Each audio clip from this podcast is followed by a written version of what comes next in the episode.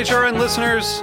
As we celebrate our 15th year, we are deepening our commitment to giving voice to the next generation of food systems storytellers, and we need your help. Our internship and fellowship programs help activate new possibilities for underrepresented and underestimated young people through experiential journalism, audio engineering, and production training.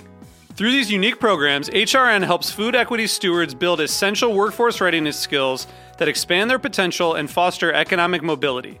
Please consider supporting these critical programs.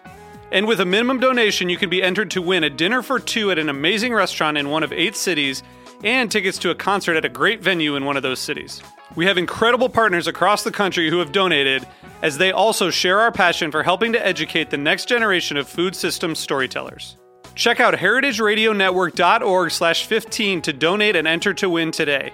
That's heritageradionetwork.org slash 15 to donate and enter to win today. And make sure you donate before March 31st. Thank you. You're listening to Heritage Radio Network.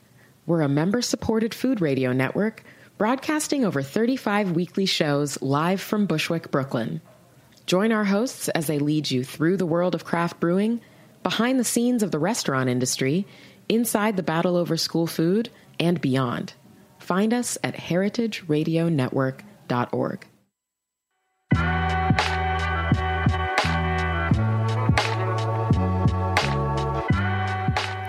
Hello and welcome to Cutting the Curd on the Heritage Radio Network. This is Greg Blais, and on the line we have Brenda Jensen of Hidden Springs Creamery in Westby, Wisconsin.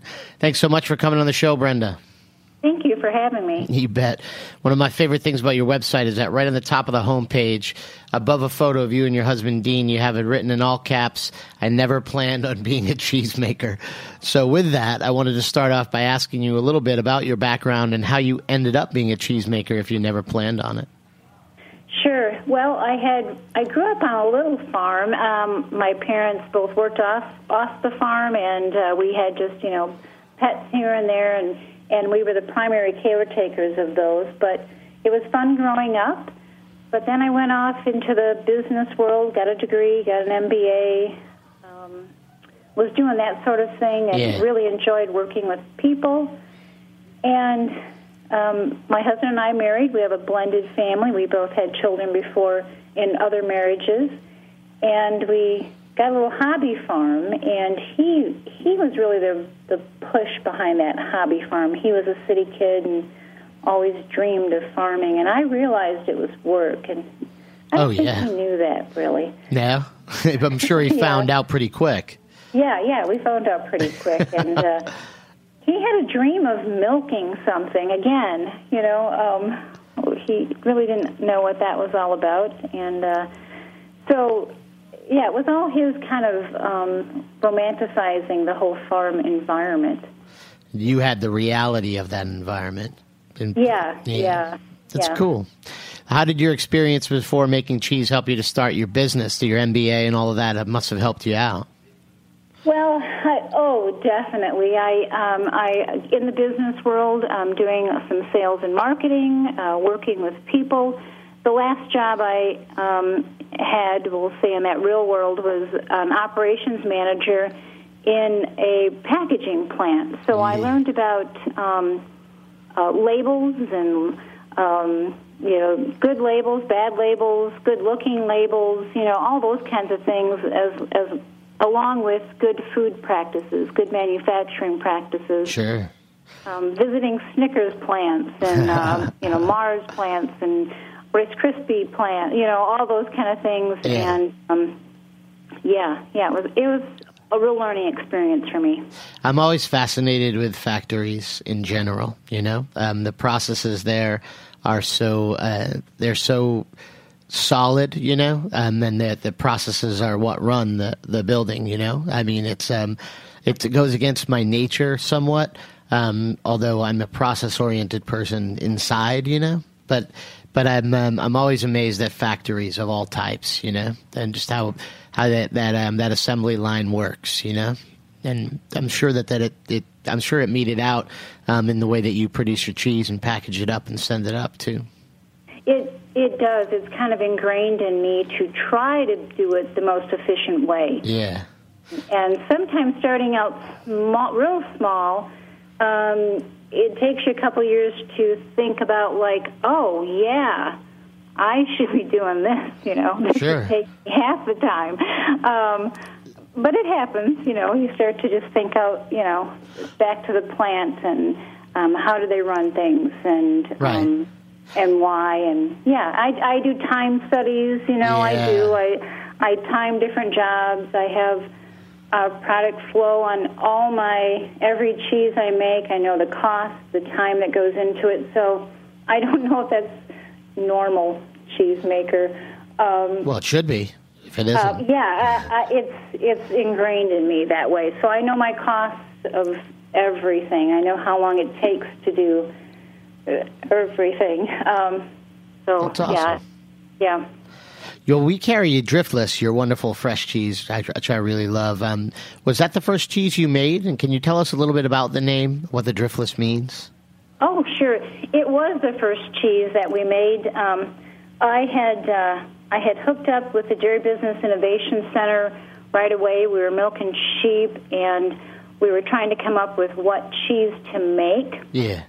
And I had this uh, group that brought these different sheep cheeses from all over, and n- none of them really grabbed me. And I had tasted uh, a Mita Crema um, from Spain Yeah. just really grabbed hold of me and wouldn't let go kind of thing and i thought yeah and it was also not as complex in in making um, and so I, I wanted to start out not too complex i had good milk um, a new cheese maker and wanted to make something that um, i didn't have to store in a long time either Right. That, no, that all makes sense. I mean, and all you're really doing, you're just acidifying the milk, right? And straining and then sending it along on its way, right? I mean, Hey, what a natural process, really. You know, little salt, little enzymes, Yeah. and uh, you've got this wonderful cheese. And then I can remember I took it to my first farmer's market, and um, people were really wowed by it. I took it to my first uh, sale. My, I sold my first cheese, the Driftless Natural, um, in La Crosse at the People's Food Co-op. how cool. They said to me, "Well, we'll take a case of every flavor." I went, "Oh my gosh, I better get some flavor." Get, get some flavors together. But the the Driftless is a place, though, right? Like, It is. It's the it's the Driftless area, and it runs a long span um, through Wisconsin into Minnesota. It's the unglaciated part of of Wisconsin. So we've got the wonderful rolling hills. What a perfect place to to raise dairy sheep. Um, it's just a, a really nice, breezy atmosphere. Not too hot, not too cold. Just perfect. Good place to, to uh, raise good grass and have dairy sheep out there on the pastures. Awesome. Could you also talk to us a little bit about the story behind uh, Bohemian Blue and your collaboration with uh, Tony and Julie Hook? Sure. I am uh, first Bohemian, I think a little bit Bohemian by nature and by origin. My Nice. grandparents were um, Bohemian, uh, Lucy and Louis Listowka. Um, and so I knew I wanted to make a blue, but with that fresh cheese in the plant and being a new cheese maker, I really did not want to take a chance of um, damaging the the driftless cheese. Yeah. So, um, good friend Tony Hook, who made the best blue cheese, um, we we talked one night and decided that maybe we would do some sheep milk cheese and try it. And I asked him to make some, and so what we did is in collaboration we would split the batches, kind of thing, um, and he would keep keep some of the cheese for him making it, and then I would take some for providing the milk. So, um, and there was also that tariff at the time. I don't remember if you remember back then that they were talking about this big tariff on I do. um, on the Roquefort cheese, Oh, yeah. and was it going to continue to sell? And so we thought this was great timing. That's happened more than once, actually. I mean, Oh, okay. That well, we're waiting for it to happen again. Yeah, I mean, I think that they, I first remember that and happening in like the in like the '90s, and maybe like '98 or '99. It was all about banana, the banana tariff, um, and they Oh, yeah. remember they they sort of um, we sort of went and cherry picked some uh, European products to uh, put a hundred percent tariff on, and Roquefort was one of those. Um, And um, yeah, so it makes sense. I mean, sheep's milk cheese. I mean, sheep's milk for for me is um, is the best milk to make cheese out of, um, or as a, as a cheesemonger, you know, I gravitate towards sheep's milk. Um, it's so rich and wonderful, and I feel like it. You know, it it uh, it fights back in all the right ways against um, you know against the Roquefort culture that you add in. You know, so you get this like really solid wall of dairy. You know, and, yeah, and these like yeah. really finely um, uh, yeah. sort of shown uh, lines of blue, which I really like. Because the way it looks, as you know, um, you know that that helps to sell the cheese. Yeah, yeah, that's correct. And Tony does a wonderful job with that cheese. That's awesome. I read also that you have a bed and breakfast on your property. Um, we've had other guests who uh, on the show who find this to be a great additional revenue source. Have you seen that impacting what you do on the farm? Well, I think that you know when we first started out, we had um, a, a little bit like my husband in a farm, um, no idea what time this would all take. Right. So making milk, um, making cheese, sales and marketing of cheese. So we actually don't have a lot of guests that stay. I, I hate to say it that I don't answer the phone very often. the bed and breakfast. Um, I get a lot of calls. I've met some wonderful people. Um, some people want to come and, and spend the whole whole time with me. Well, I'm sure. And, and that makes it a little tough. They're wonderful people, and you know, right it's just it makes it a little tough to be able to go in the cheese plant and I'm pretty pretty particular I'm really particular um about That's what good, goes though. in that in the plant and Right. that so sometimes people have a little misunderstanding I think about how much time we can really spend together.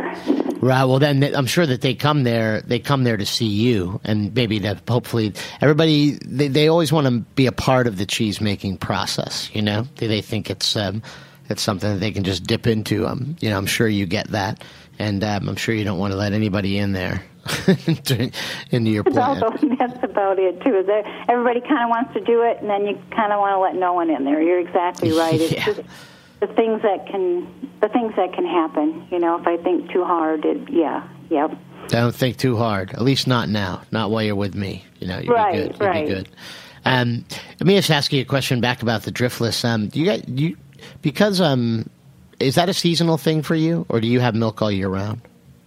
We have milk year round now. We started out probably the first five years um, seasonally milking, and now we're milking year round, no break. Wow, Yeah, that's crazy. Year round and growing the herd as well. Really? Wow. Mm-hmm. Um, I also uh, I love your feta too. Um, where'd you get the recipe for your feta? Oh, I had uh, a cheesemaker here in Wisconsin um, by the name of Tom Torkelson came and and taught me um, that feta recipe, and and making cheese with him was just wonderful. Oh, yeah? Um, you know, he's the kind of cheesemaker who. It, like me, you know, I'm smelling the milk. You Yeah. know, I'm tasting it. I'm all through the process. I'm, you know, my feet are off the ground because it's just I'm floating kind of thing, and that's how it was making cheese with him. Uh, you could just tell the passion, and I think that really comes through in this feta. Um, and then we put it in its own way brine, which really adds to the flavor. And then we age it. You know, we like to age that six, eight months at Yeah. least, and it really gives it a wonderful flavor. Yeah, it's super tangy, um, the, but the texture. The, the problem I have with most with a lot of feta um, is that the texture um, is is too. It's like a too sharp texture, you know. Um, and uh, I always think feta should be like kind of yielding, you know, like yours is, and uh, and uh, and fudgy even, you know. Um, it's like it's sometimes it's it's like I don't know if I'm saying this right, but it's like bound a bit the the the mass of curds bound together a little too tightly. Do you know what I mean? Like it, then it doesn't. Yeah, yeah, it- I do, and I I kind of make it the way I like to eat it. Yeah, that's, that's awesome Yeah. stuff. And then uh, you have a little hard cheese too that you do, right? I've got a few different hard cheeses. Um, one is the Ocooch Mountain. We just Yeah. took a, a second place in the hard cheese category with that this year at the U.S. Cheese Championship. Awesome. Yeah, and uh, we've got that in a couple different sizes. We make that um, in a smaller two and a half pound wheel, and then we've got the Grande, uh, which took a fourth place this year, um, which is a it's about a 12 to 14 pound wheel, and then we um, wash that rind, and so it makes it. Um, a lot of love goes into that cheese, and we age that on the wooden boards and and brine it a lot and brush it and age that out at least six months to a year. Wow. Where'd your recipe derive from that? Well, Is it you French? know, um, my favorite cheese. Well, I shouldn't say my favorite. One of my favorite cheeses Sure. is Upland's Pleasant Ridge Reserve. Oh yeah, Um, and so that's that's an inspiration for Yeah. that cheese is that hard cheese washed rind, and then the sheep milk does put a different different swing on it. So, um, yeah, I guess that was our our tribute to that. We love that cheese. It's great. Sheep's milk Alpine cheeses are great, fantastic, and a rarity. Um, I like a lot of the recipes, um, or a lot of my favorite sheep's milk, hard sheep's milk cheeses, come from uh, the Pyrenees Mountains, um, and they have that sort of similar texture to yours. Um, it's ye- like it's, that word yielding, you know, and um, and then compact and fudgy. Really good stuff. Um, Oh, yeah, man. We're going to take a slight break, and then when we come back, I'm going to talk to you about your sheep. Stay with us.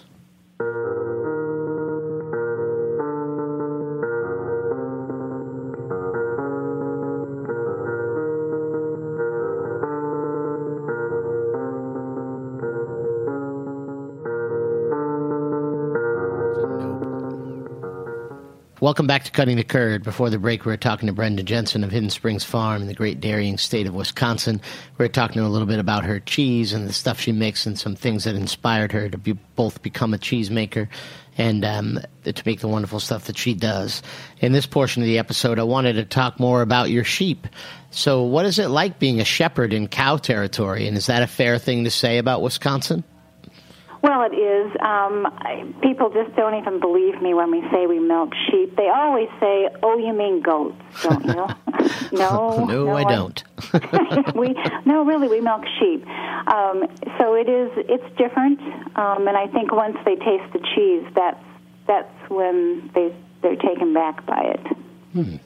So you get a lot. You get you, you get a lot of inquiries, um, but it's kind of a not a novelty. That's a weird word to use, but um, not the norm for milking animals in the state of Wisconsin. That's correct. There's probably about 15 to 18 farms that are milking currently in Wisconsin um, sheep.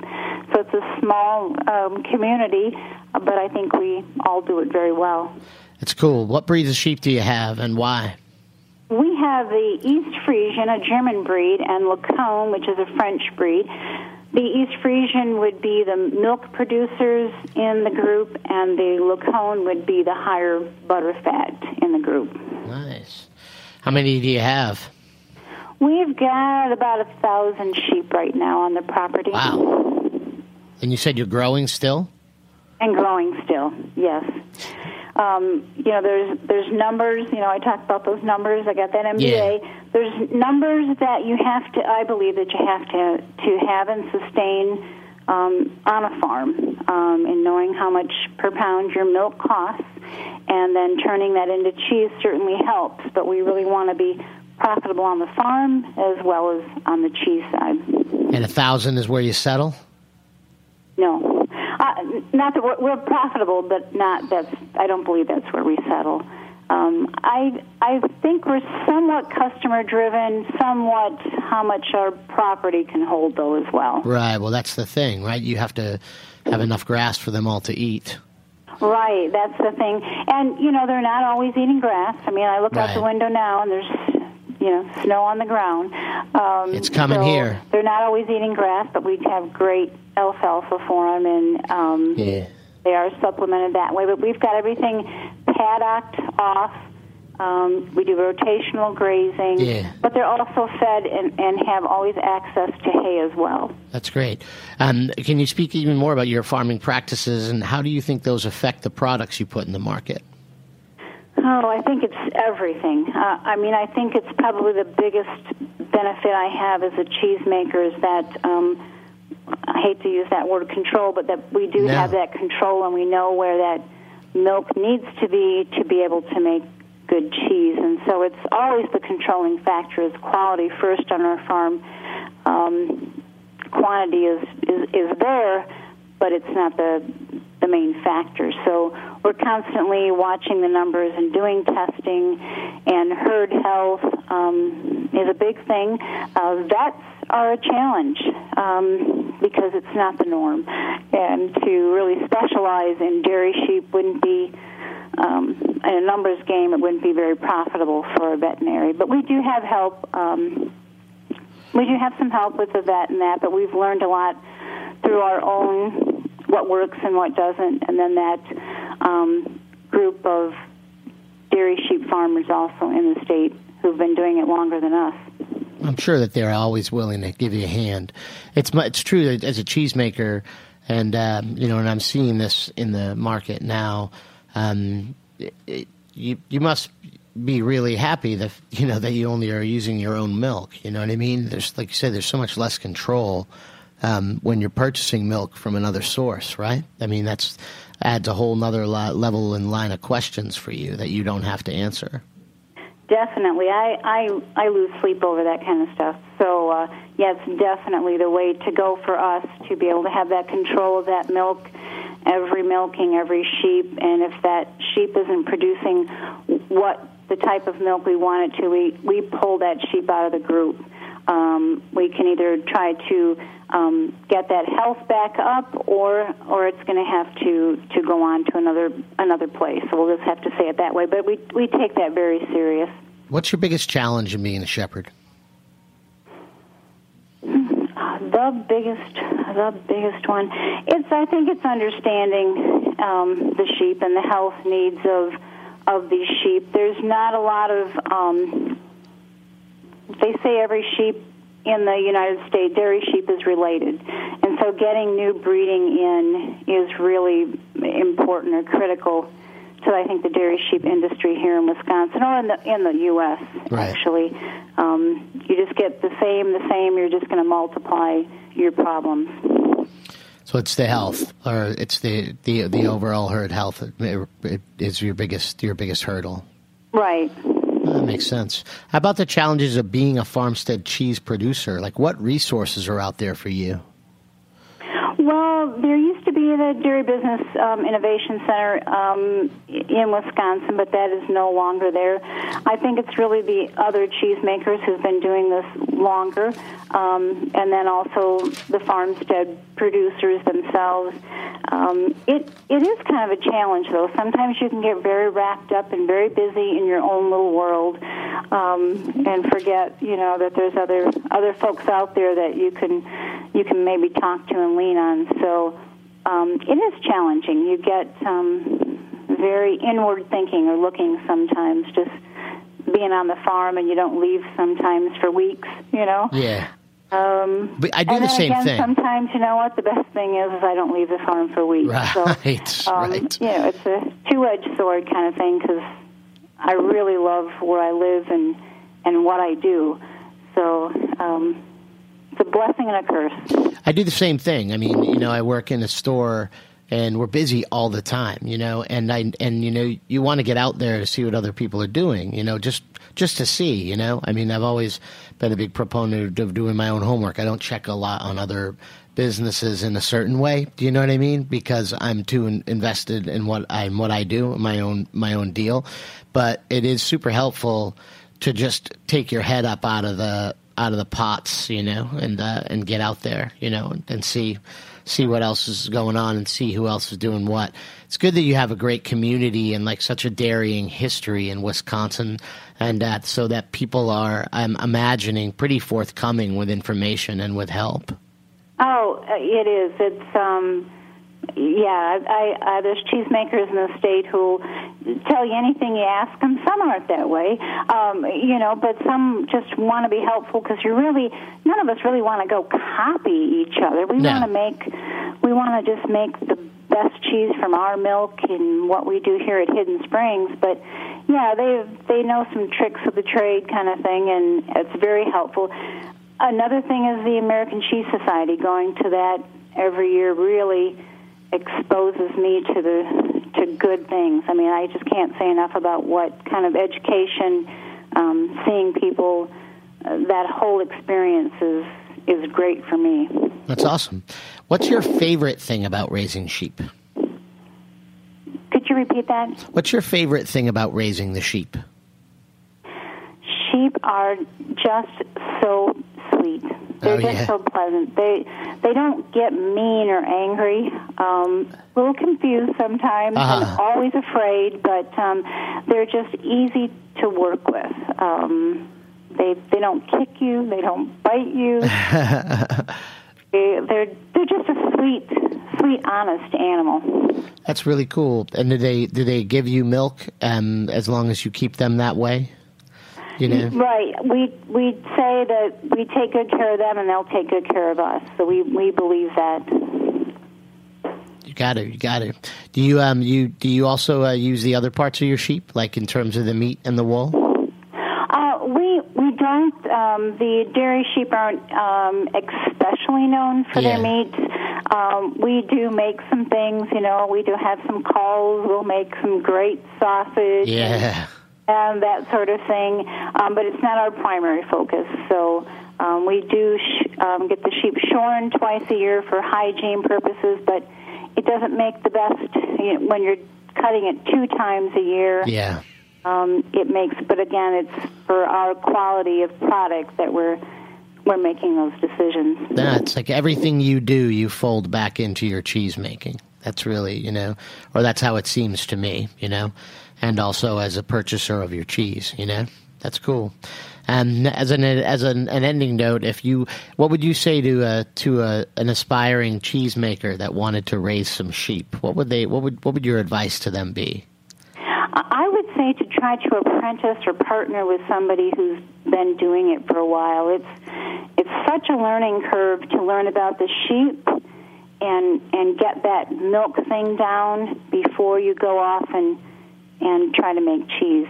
To me, it, it'd been too much. We made we were producing milk for about five years prior to even starting in the cheese business, and um, that might not have been long enough really to really give it justice. But it's a big learning curve.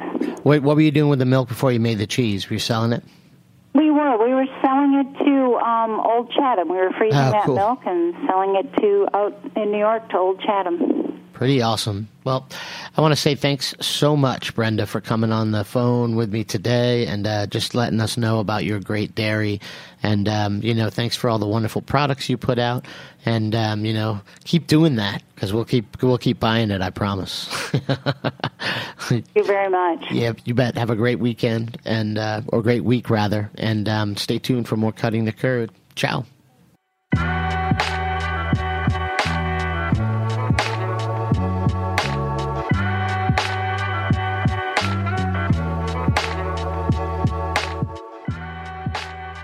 Thanks for listening to Heritage Radio Network, food radio supported by you. For our freshest content and to hear about exclusive events, subscribe to our newsletter. Enter your email at the bottom of our website, heritageradionetwork.org. Connect with us on Facebook, Instagram, and Twitter at heritage underscore radio. Heritage Radio Network is a nonprofit organization driving conversations to make the world a better, fairer, more delicious place. And we couldn't do it without support from listeners like you. Want to be a part of the food world's most innovative community? Rate the shows you like, tell your friends, and please join our community by becoming a member. Just click on the beating heart at the top right of our homepage. Thanks for listening.